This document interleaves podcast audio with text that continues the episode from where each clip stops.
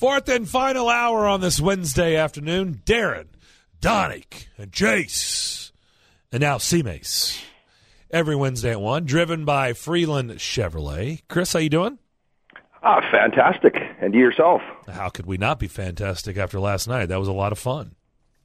That was a good game. It was a lot of fun. Um, little deceiving, I think, the, the score, but it was uh, good game, good results. Nice to see the the Preds get on the board early. So all things, anytime you win, it's it's the cure for all. So it was uh, it was a good uh, good night last night. Lots of energy in the building too. Loved it. Let me uh, peel the curtain back with you because I love doing this with skills, even though you have to sometimes enter with caution, right? Because you never know what's going to happen. Always, always, always enter with caution because you never know how it's going to play out. But he, yes. he told some funny stories last night in post game.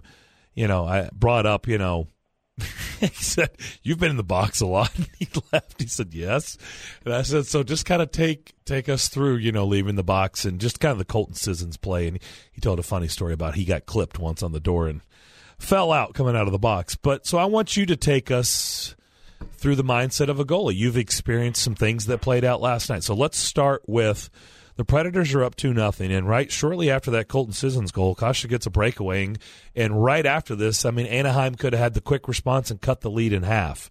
So just talk about the mindset of a goaltender. And Pekka, of course, came up with the big save. When you get that breakaway, you and it's mano a mano, it's you versus him, and what you're trying to accomplish, and kind of you know take us through that play through your eyes.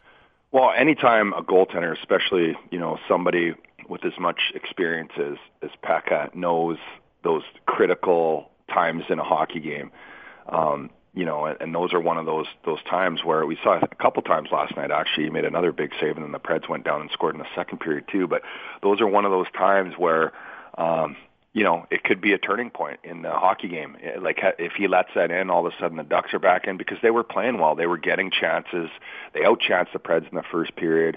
Uh, but, but, you know, the score wasn't really indicative of the type of hockey game it was. So that again is, you know, one of those moments in a hockey game as a goaltender, you know that the, the, the more of those that you can make, obviously, you know, you know, this goes without saying, but the more you can uh, make of those and frustrate and kind of demoralize the other team, it kind of takes them their their belief away a little bit, and it builds. You know, on the flip side, it builds the the belief in your team that hey, you know what, we might not be playing our best hockey right now, but we got a couple goals and our goaltender's keeping it in the hockey game. So as a goaltender, you're, you're fully aware of that and those those swings that can happen within the game and.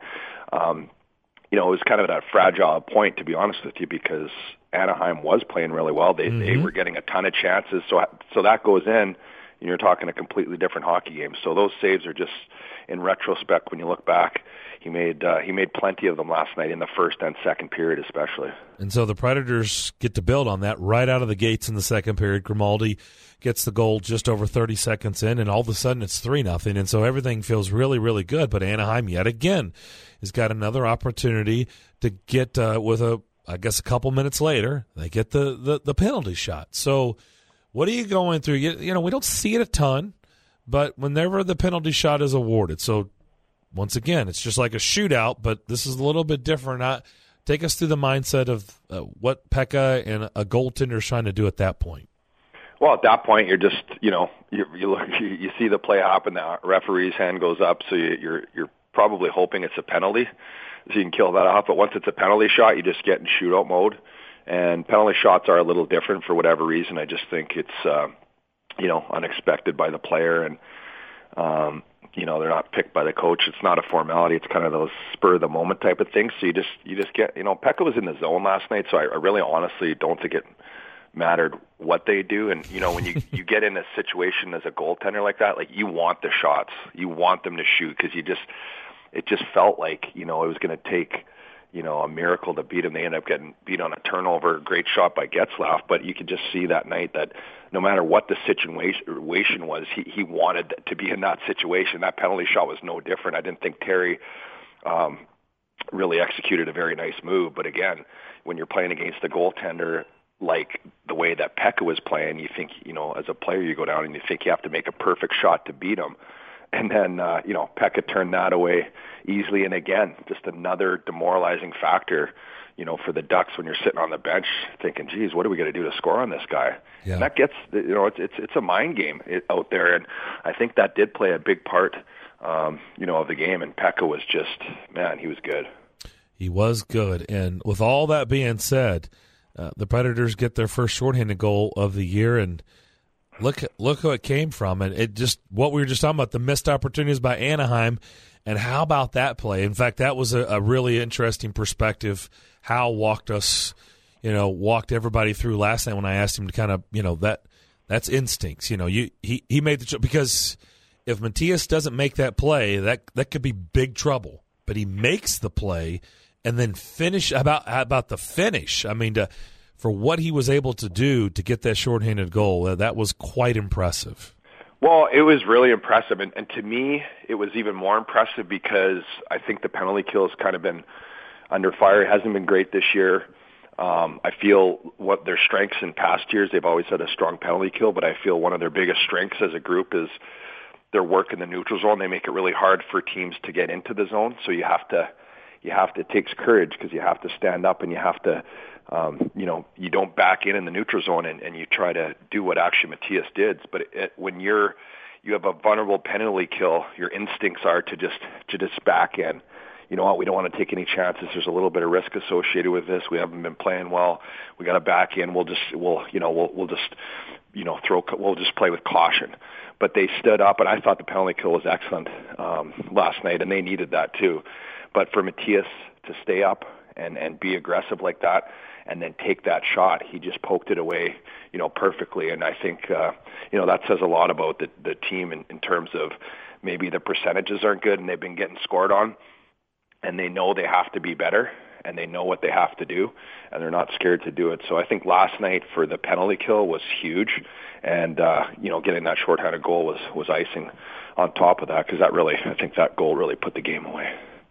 Chris Mason is with us and Mace, as you sort of alluded to earlier, that it was a little deceiving how lopsided the score ended up being. That the Predators were opportunistic, which was great to be able to cash in. That that was sort of the issue last Saturday against the the Panthers, not being able to cash in on their best opportunities. But I heard Peter Laviolette after the game still say we've still got some stuff to work on defensively, and and it seems to me that the key element is still going to continue to be balancing the push offensively, the firepower they have, with making sure they don't leave themselves on the opposite side with two on ones, three on twos, breakaways, because Pekka Rinne erased a lot of mistakes last night.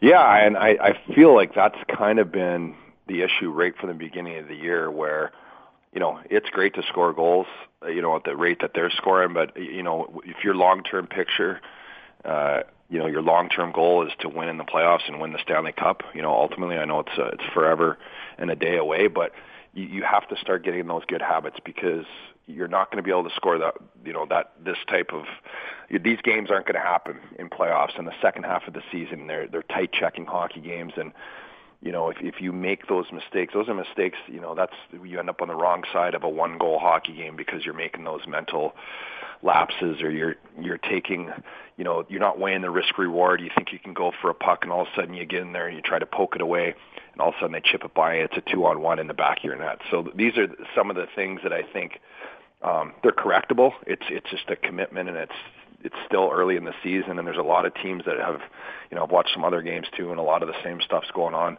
for a lot of teams right now. That's why the goal scoring's up and all this. But um it's definitely something you kind of want to take care of as soon as possible because you know I don't think the Predators or anyone for that matter um, can really keep up you know the pace of goals they're scoring. And that type of hockey just doesn't translate in the playoffs. So I know that that's got to be a, a big priority inside that locker room, and I know Peter wants to take care of some of the bad habits. And you know sometimes I feel um, they get running around a little bit in the defensive zone. They like to play uh, man on man, and in you know when you play those types of systems, if one guy gets out of position, you know, you, you lend yourself to open up a, a good scoring chance. So I think it's just the more games they get under their belt and everybody gets on the same page, I think will be a benefit to them. But you know, you want to you want to win those games two one too, right? You, we want to be able to win those hockey games as well. You don't necessarily need the the, the five fours and the six fives. It's nice to nice exciting games to call, that's for sure. But if you're looking at the big picture, you want to get that goals against average down as a team. Tomorrow night, Minnesota Wild come in. They really struggled out of the gate, but they've won their last two games, even though they've got some guys banged up. Uh, it appears that Dubnyk will not be able to play tomorrow. Got hurt during the game last night. They've called up another goalie pretty early on. Stalock yeah. still well, preserve the the shutout. Yeah, and Dubnyk, I, and I still don't understand how all the goalie stats work, but he got the win. Yes. Dubnyk still got the win. I know, but we uh, get the win if you're if you're in the hockey game and your team is you're in net for the game winning goal, you get credited with the win.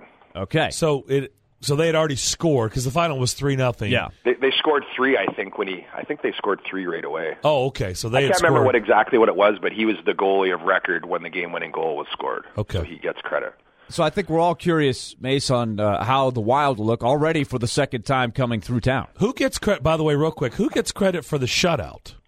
How does that work? No one. They, it's a joint shutout, so not one guy gets it. They, it, it counts as a, a joint shutout. It's a separate separate category. Hmm. Okay. I think I've had one of those once. I think it was with Vokoun, but really, uh, maybe we'll have to look into that. Were you the relief pitcher, or did you start? I think I was the relief pitcher. I came in. He he had enough, and I went in there and closed her out. A couple of couple of strikeouts to end it. Couple, yeah. Goalie stats with C Mace here. Yeah, yeah. Hey, I'm the worst at that. I don't even know. I honestly, that's. But anyway, I know the I know the win thing because I've been on the have both sides of that. But um, you know, for Minnesota, though, honestly, I, you know, I mean, we've been around this game for a long, long time, and you cannot overlook anybody in the league. And I think a lot of times, you know, people get caught up in looking at the standings and looking at, you know, how this team started, and oh, they don't have this person and that person. I, I just feel in this league, if you don't come and play your best game, or you play the way that you play hockey, uh, you know, you play a game the way that you're going to go play the Vegas Golden Knights. If you go out and play the Arizona Coyotes differently, you're going to lose that hockey game. You got to you get you have to bring your best game, what your you know whatever your team identity is. You have to bring that, and you, and you have to have everybody, you know, on board. And I think the Minnesota Wild again is another team that, if you say, well, you know, Anaheim was playing well. They're second in the Pacific, and he's in the, in the you know in the dressing room, you're thinking, well, you know, Minnesota Wild, they're not doing so good. Yeah, they beat Edmonton, but Dubnyk's not playing. We only need to you know give it 85%, and we'll probably win this hockey game. That's not the way it works in the NHL. So I, I think the Predators. Um, it's good. I think that they have a lot of things to still work on. Um, just finding that consistency because you know from game to game, I think they put in a couple good defensive efforts. I think Peck has uh, saved their bacon a couple times. Um, but I'll tell you what, I will be interested to see uh, who's going to get the start because uh, Saros has had some pretty good games against Minnesota in the past, and this might be a good opportunity for him to get back in there on a team that he's familiar with and has had some success against. Chris Mason just read my mind because I was about to ask you about Juuse Saros because you figure he's going to be starting in one of these next two games. But my question is, what is the conversation like between Juuse Saros and Ben Vanderklok, the goalie coach? Because it hasn't been the, the greatest start for Juuse Saros thus far. You know, if I'm if I'm in this situation and you know I'm I'm the goalie coach and I know Ben is you know such a passionate guy and he's always really conscious of you know the guy's psyche and and and really being careful to help put them in the right uh you know state of mind. I think you're just there's obviously some some things that in the games that maybe you know he let in a couple goals here or there, but I think that the last game against Arizona, there's you know a lot of things that he did well. He played well. He hasn't got the goal support. That's one of the things I'd say. Say, hey, you know, Juuse, it's early. You know, you guys haven't played that well in front of you.